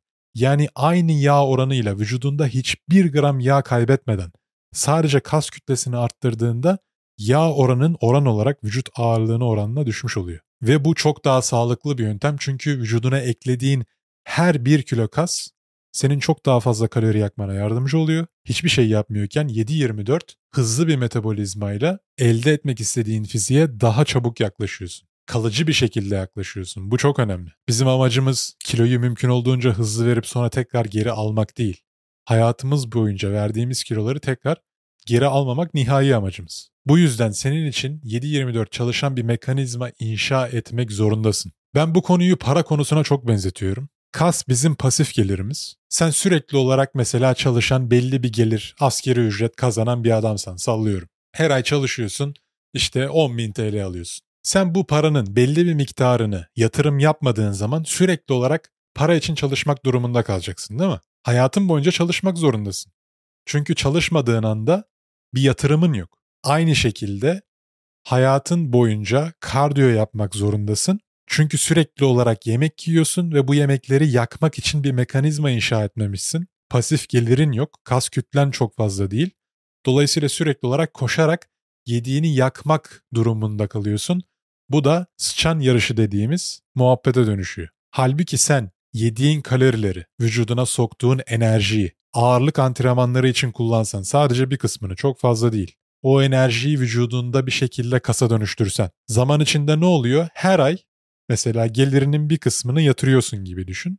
Her gün yediğin kalorinin belli bir miktarını kas için yatırıyorsun. E bir süre sonra ne oluyor? Zaman içinde kumbara birikiyor. Yani senin kas kütlen zaman içinde artıyor. Aldığın kalorileri sadece kardiyo yaparak harcamıyorsun. Yani burada kardiyo yapmak da ne olabilir? Aldığın maaşı alışveriş yaparak harcama gibi düşün. Yani kardiyo yapıyorsun, terliyorsun, ısıyla birlikte o enerji uçuyor gidiyor. Kas olmuyor. Kaslandığını zannedenler olabilir. Onlar da çok hızlı bir şekilde bu süreçte kilo verdiğin için özellikle de beslenmeni vesaire kıstığın için aslında senin yağ dokusunun altında kaybolmaya yüz tutmuş kasların biraz daha belirginleşiyor. Sen zannediyorsun ki ben kaslanıyorum. O yüzden bu örneği her zaman aklınızda bulundurun. Yani senin ağzına soktuğun yemek, o kalori mantıklı bir şekilde kullanılırsa, direnç antrenmanıyla kasa yatırılırsa o kas senin için 7-24 çalışacaktır ve zamanla aylar geçtikçe, yıllar geçtikçe belli bir kas kütlesi oluştuktan sonra sen çalışmadan da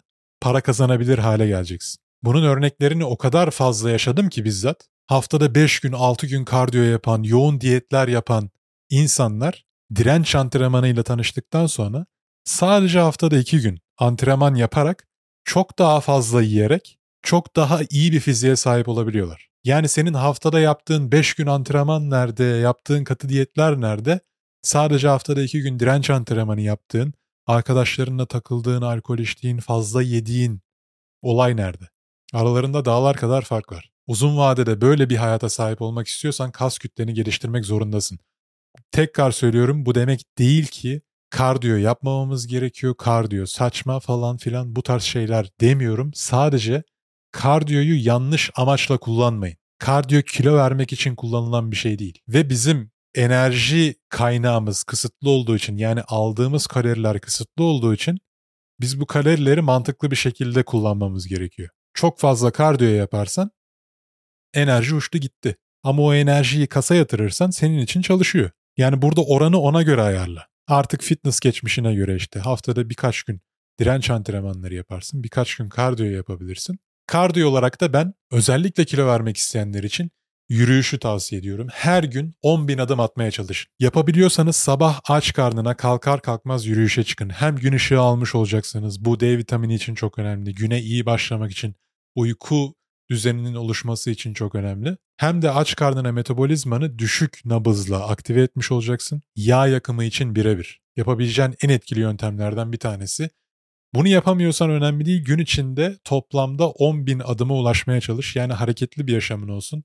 Zaten bu senin için, çoğu insan için yeterli kardiyo antrenmanı olacaktır. Hani bunun üzerine ekstra bir şeyler yapmak istiyorsan zaman içinde yapabilirsin. Fakat bizim önceliğimiz kas kütlesini arttırmak senin zamanın ve aldığın kalorileri, enerjiyi en mantıklı bir şekilde yatırabileceğin, kullanabileceğin durum aslında direnç antrenmanları. Bunun örnekleri yapılan araştırmalarla defalarca ortaya konmuş. Senin bir ay boyunca toplamda sadece 8 saatin varsa, haftada 2 saat demektir bu. Bu 2 saati nasıl geçirdiğin senin fiziksel adaptasyonunu büyük ölçüde etkiliyor. Yani sen haftada 2 saat kardiyo yaptın ya da haftada 2 saat direnç antrenmanı yaptın bir ayın sonunda araştırmalar belki senin daha fazla kilo verdiğini gösterebiliyor olabilir. Çünkü kısa vadede kardiyo daha etkili kilo vermek için. Ama direnç antrenmanları yaptığın zaman yatırımlarının sonucunu almak biraz zaman alıyor. Çünkü sıfırdan doku inşa ediyorsun vücuduna. Bu çok zor bir şey. Bak sen vücuduna 2 kilo 3 kilo kas inşa ettiğin zaman bir gün kasaba gittiğin zaman markete gittiğin zaman şöyle 2 kilo 3 kilo et alıp şöyle eline al bir bak. Yani vücuduna o 2 kilo 3 kiloluk eti inşa etmeye çalışıyorsun. Kasılan metabolik olarak aktif bir doku inşa etmeye çalışıyorsun. Bu kolay bir süreç değil ve bu doku sürekli olarak enerjiye ihtiyaç duyuyor vücutta kalabilmek için. Yağ gibi değil mesela. Yağ vücutta ekstra enerjiye ihtiyaç duymuyor hayatta kalabilmek için. Ama kas sen elini oynattığında, kolunu oynattığında, merdiven çıktığında, direnç antrenmanları yaptığında sürekli olarak kasılıyor, gevşiyor, kasılıyor, gevşiyor ve her kasıldığında, her hareket ettiğinde belli bir miktar kaloriye ihtiyaç duyuyor. Aynı zamanda bu kas vücudunda eklemlerinin etrafında yani kemiklerini çevreliyor. Kemiklerini çevrelediği için senin postürünü düzeltiyor. Eklem ağrılarını azaltıyor. Vücudumuzdaki en büyük organ kas. O yüzden bu araştırmalar bir ay değil, 3 ay, 4 ay, 6 ay yapıldığında direnç antrenmanının çok daha avantajlı bir konuma geçtiği görülüyor. Çünkü süre uzadıkça senin kas kütlen arttıkça gün içinde yaktığın kalori miktarı artıyor, metabolizman hızlanıyor kafa kafaya kıyasladığın zaman bir saat kardiyo mu daha fazla kalori yakar yoksa bir saat direnç antrenmanı mı diye kıyasladığın zaman bir saat kardiyo daha fazla kalori yakıyor. Ama uçtu gitti. tekrardan kalori aldığında tekrardan kardiyo yapmak zorundasın. Bu mesajı tekrar tekrar kilo vermek isteyenlere farklı bölümlerde, farklı çeşitlerde dile getiriyorum, anlatıyorum. Umarım anlaşılır oluyordur sizin için. Düşündüğün zaman aslında bu çok büyük bir fırsat. Sen iç organların üzerinde hiçbir kontrolün yok. İşte hani kalbini, karaciğerini, bağırsaklarını, ciğerini falan büyültemiyorsun, sağlığını iyileştiremiyorsun. Ya tamam hadi besinlerinle, yaptığın egzersizlerle etkileniyor bunlar. Ama kas dokusuna baktığın zaman direkt olarak bu organ üzerinde senin etkin var. İstediğin gibi yaptığın antrenmanlarla, beslenmenle, uykunla bu dokuyu büyütebiliyorsun. Yani birebir kıyasladığın zaman sağlığını hızlı bir şekilde iyiye götürmenin en etkili yolu vücudundaki iskelet kas sistemini geliştirmek. Mesela hani haberlerde şöyle çıkıyor ya enginar yersen sezonda 10 tane 40 tane enginar yersen ciğerlerin yenileniyormuş. İşte şu otu kullanırsan işte bağırsaklarında şöyle oluyormuş böyle oluyormuş. Ya ben sana diyorum ki bak vücudundaki en büyük organ senin ciğerin ne kadar yumruk kadar. İşte akciğerin, kalbin o bu.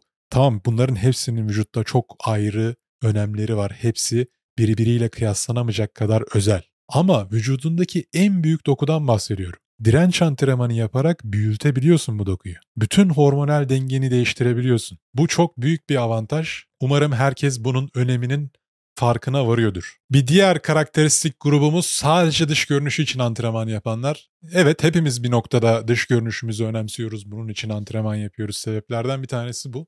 Ama buradaki denge çok önemli. Tek amacımız bizim dış görünüş değil. Bundan önceki maddelerde sporun faydalarından kas kütlesini arttırdığımızda vücudumuzda ne gibi bir değişiklik olduğundan zaten diğer bölümlerde de defalarca bahsediyorum. Dış görünüş bu etkilerden sadece bir tanesi. Hatta bana kalırsa en önemsizlerinden bir tanesi ama biz buna çok fazla önem atfediyoruz. Ben de bir süre bu akıma kapıldım. Bunun zararlarını gördüm. Yaklaşık 2-3 yıl boyunca vücut geliştirme yarışmalarına hazırlanıyordum. İşte diyet yapıyorsun, fiziğini belli bir forma sokmaya çalışıyorsun, podyuma çıkıyorsun. Orada bir grup hakem senin fiziğinin nasıl olması gerektiği hakkında kararlar veriyorlar. Ondan sonra sen tekrardan çalışıyorsun, onların istediği şekle girmeye çalışıyorsun. İşte kendilerini başkalarıyla kıyaslıyorsun, onlardan daha iyi olmaya çalışıyorsun falan. Ya aslında şu an geriye dönüp baktığımda tamamen saçmalık. Ya tabii ki hani o da gençlikte yaptığım böyle güzel tecrübe olan birçok şey öğrendiğim bir anıydı benim için. Bunu dinleyen, yarışma yapmak isteyen arkadaşlara da hani bu tecrübelerden yararlanmak istiyorsanız deneyebilirsiniz. Mutlaka öğreneceğiniz şeyler var. Ama her zaman şunu aklınızda bulundurun. Yani böyle bir yolculuğa başlarken hiçbir insanın senin değer yargılarını belirlemesine izin verme. Yani çünkü vücut geliştirme dediğin olay aslında senin belli bir kalıba sokmaya çalışıyorsun kendini. Bir tanımlama var. Hani orada bir tanımlama yapmışlar. Güzel vücut, birinci olacak vücut tanımlaması. Sen böyle kendine işkence ederek, katı diyetler yaparak, belli bir beslenme rutini, antrenman rutini takip ederek, egzersizle, beslenmeyle ilişkini bu süreç içerisinde aslında bir nevi bozarak kendini başkalarına beğendirmeye çalışıyorsun. Özetle aslında yarışmaların olayı bu. Ve çok soyut. Hani mesela powerlifting yarışmalarına katıldığın zaman ağır kaldıran kazanıyor değil mi? Hani vücut geliştirme yarışmalarında böyle bir şey yok. Mesela hani en iyi fiziği olan kazanıyor deniyor. Tamam ama en iyi kime göre en iyi? E bana göre sonuncu olan adam en iyi. Bana göre o iyi görünüyor. Hani en kaslı olan adam değil işte en estetik olan adam değil. Birçok parametre işin içine giriyor. Değerlendirme işin içine giriyor. İşte nasıl poz verdiğin, sahnedeki duruşun, rahatın, özgüvenin, gülüşün, yavrunun ne kadar düşük olduğu, kaslarının ne kadar simetrik olduğu ve hakemlerden kimi tanıdığına göre değişiyor olay ne yazık ki her yerde olduğu gibi. Burada da torpil dönüyor ve çok toksik bir ortam. Ya dediğim gibi bana avantajları oldu mu? Mutlaka oldu. İşte nasıl makrolarımı takip etmem gerektiğini, yediğim besinlerle vücudumu, fiziğimi nasıl değiştirebileceğimi, manipüle edebileceğimi o süreç içerisinde yaptığım araştırmalarla deneyerek öğrenmiş oldum. Aynı zamanda birçok antrenman metodu geliştirdim. Farklı insanlarla tanıştım vesaire. Tabii ki çok güzel bir tecrübe oldu ama hani kendini kaptırıp hayatı boyunca bu alanda ilerlemeye çalışan, kendi fiziğini başkalarının değer yargılarına göre şekillendirmeye çalışan insanlar oluyor. Ve bunun sonu yok çünkü bir süre sonra daha iyi olmak için hormon kullanmak durumunda kalıyorsun. İşte daha yüksek seviyelerde yarışmak için o hedeflediğin pozisyona gelip başka insanları geçmen için bu da artık artık tren raydan çıkıyor. Yani at yarışına dönüyor. Atlara da bir süre sonra doping kuruyorlar yani yarıştırıp birinci yapmak için. Hani sen de böyle at gibi bütün hormonları rastgele kullanmaya başlıyorsun. Hatta şu an bazen mesela Türkiye'de görüyorum çok genç yaşta bu olaylara giren arkadaşlar var. Ya kendi hayatınızı gerçekten genç yaşta affedersiniz ama hani skip atıyorsunuz. O bozulan hormon profili hiçbir zaman yani kolay kolay yerine gelmeyecek. Jinekomasti denilen şeyler oluyor işte böyle kadın göğsüne dönüşüyor meme uçları. Yağlanıyor göğüs uçları. Ne kadar kaslı olursan ol göğüs uçlarında bu yağ yani hiçbir zaman gitmiyor. Zaten bu steroid kullanan vücut geliştirmecilerin fotoğraflarında böyle yeteri kadar zoom yaptığında görürsün göğüs uçlarının yağlı olduğunu. Ya olayın özeti sen sadece iyi görünmek için antrenman yaptığında bir süre sonra sağlığını feda etmek durumunda kalıyorsun. Çünkü bütün odağın iyi görünmek. Onun için yapmayacağın şey yok. Hormon da kullanırsın, ameliyat da olursun. İşte kadınlar mesela bu şeyde sürekli estetik ameliyatı yaşlanmaya direniyorlar değil mi? Özellikle ünlülerde bunu çok görüyoruz. Halkın gözünde belli bir işte tanımlamaları var onların. Belli bir resim oluşmuş. O resmi sürekli korumaya çalışıyorlar. Üzerlerinde ağır bir baskı hissediyorlar. Ama şunun farkında olmak lazım. Bizim hayatımız sürekli olarak değişiyor. İnişler var, çıkışlar var. Bunun hamileliği var, sakatlığı var, yaşlılığı var, gençliği var. Biz fiziğimizi sürekli olarak iyi tutmamız mümkün değil. Toplumdaki rolümüz değiştikçe, sorumluluklarımız değiştikçe öncelik sıralamalarımız da değişecek. Dolayısıyla fiziksel görünüm illaki bir noktada alt sıralara gitmek durumunda kalacak. Bütün değer yargılarını sadece dış görünüşüne bağlı inşa ettiğin zaman kendi kontrolün dışında bir şey gerçekleştiğinde Allah korusun sakatlık geçirdin, o oldu, bu oldu, antrenman yapamaz hale geldin, yağlandın, bir şekilde o çekici görüntünü kaybettin. Ne oldu? Depresyondasın. Seni sen yapan aklında, seni sen yapan o resim yıkılmış oldu. Bu ciddi psikolojik sorunlara sebep olabilir. Zaten steroide bağımlı olan sporcuların birçoğu bu şekilde bağımlı oluyor. Bıraktıkları anda vücutları çok hızlı bir şekilde kas kütlesini kaybetmeye başlıyor. Hormonları zaten fucked up olduğu için yağ depolamaya başlıyorlar. Ve sonra diyorlar ki ya ben herhalde bunu bırakamayacağım tekrar başlıyor. E gücü de düşmeye başlıyor tabii bıraktığı zaman. E ama bu hormonları kullandığın zaman belli bir protokol takip etmen lazım. Profesyonel anlamda yapan bu işi sporcular ne yapıyor? Post cycle terapi denilen şeyleri yapıyorlar. Yani belli bir süre hangi steroid hormonunu kullanıyorsan artık onun kimyasal zincirine göre, vücuttan çıkma oranına göre kullanıyorsun. Sonra ara veriyorsun, bir terapi yapıyorsun. Doğal testosteronunu tekrardan arttırmaya çalışıyorsun. Çünkü sen dışarıdan hormon aldığında senin doğal üretimin duruyor. Vücudun diyor ki zaten dışarıdan geliyor ben üretimi keseyim diyor. Bunu bıraktığın zaman tekrardan o doğal testosteronu arttırmak zaman alıyor.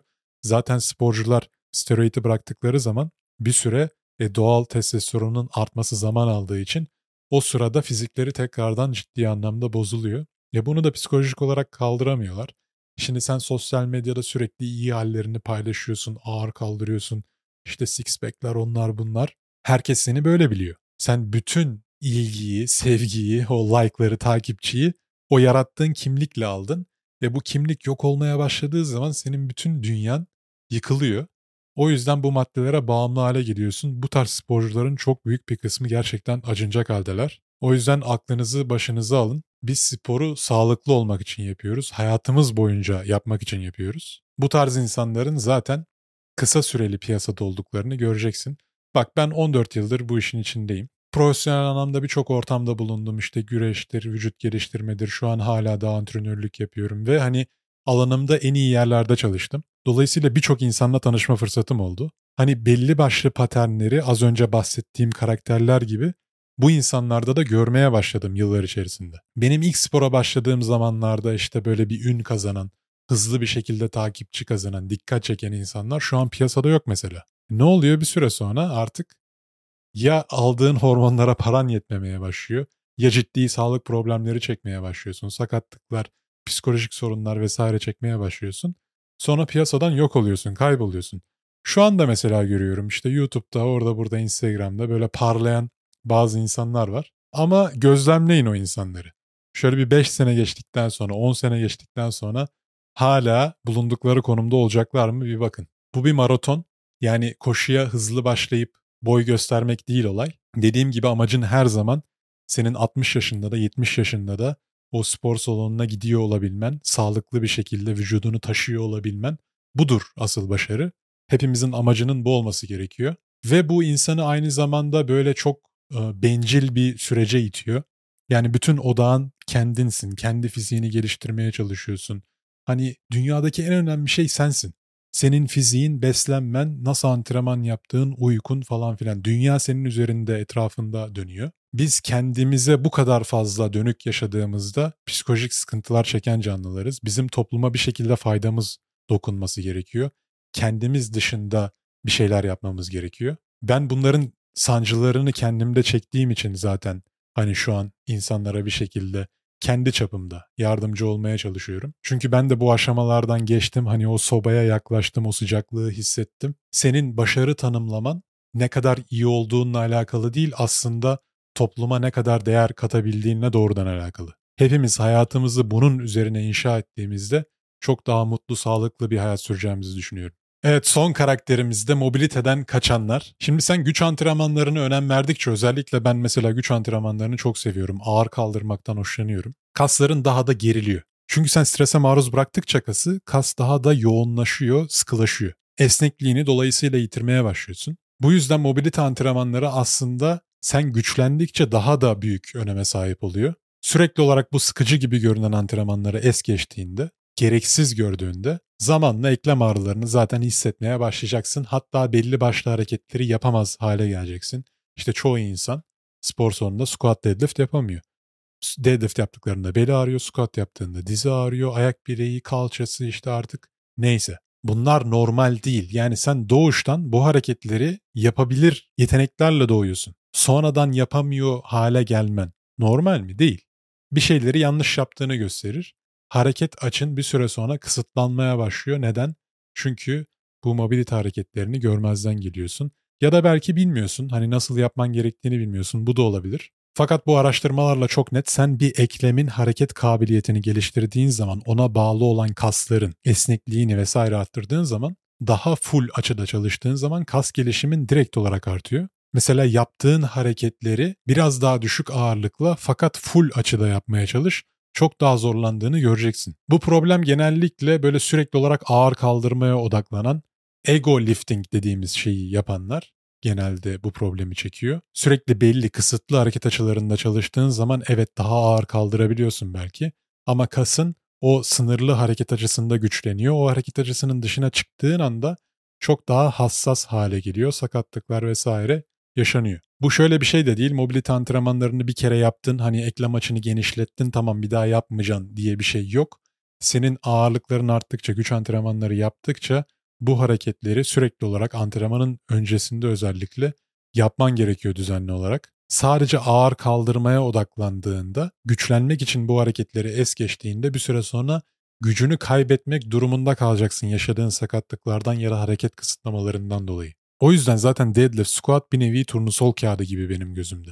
Sen full açıda deadlift, full açıda squat yapabiliyorsan ağrısız, sızsız herhangi bir şekilde çok büyük ihtimalle mobiliten olması gereken seviyededir. Aynı şekilde mesela kollarını başının üzerinde tam açıda açamıyorsan bisepsin kulağının yanına gelecek şekilde omuz mobiliten kısıtlı demektir. Sen kısıtlı eklem açısına ağırlık yüklediği zaman sakatlanmama ihtimali çok az. Bizim güç dediğimiz şey sadece maksimum ağırlığı kaldırmak değil, aynı zamanda full açıda hareket etmek, farklı düzlemlerde hareket etmek. Sadece tek bir açıda düzlemde güçlendiğinde, zincirin diğer halkalarını görmezden geldiğinde, o güçlü zincire güvendiğin için zayıf zincirlerin halkalarını kopartabilirsin. Ha bir de şöyle diyen bir insan olabilir. Ben şu ana kadar hiç bu hareketleri yapmadım. Hiçbir sorun da çekmiyorum. Sakatlık yaşamadım vesaire. Büyük ihtimalle daha bu spora yeni başladın, gençsin. Eklemlerinde henüz o stres işte toparlanması yaşanmadı. Çünkü bunlar zaman içinde yaşanıyor. Sen yeni bir araba aldığında mesela ilk başta ilk ayda bir sıkıntı yaşar mısın? Hayır. İstediğin kadar kötü kullan yani har vur, harman savur. O araba bir problem yaşatmaz sana. Çünkü bütün parçaları yeni.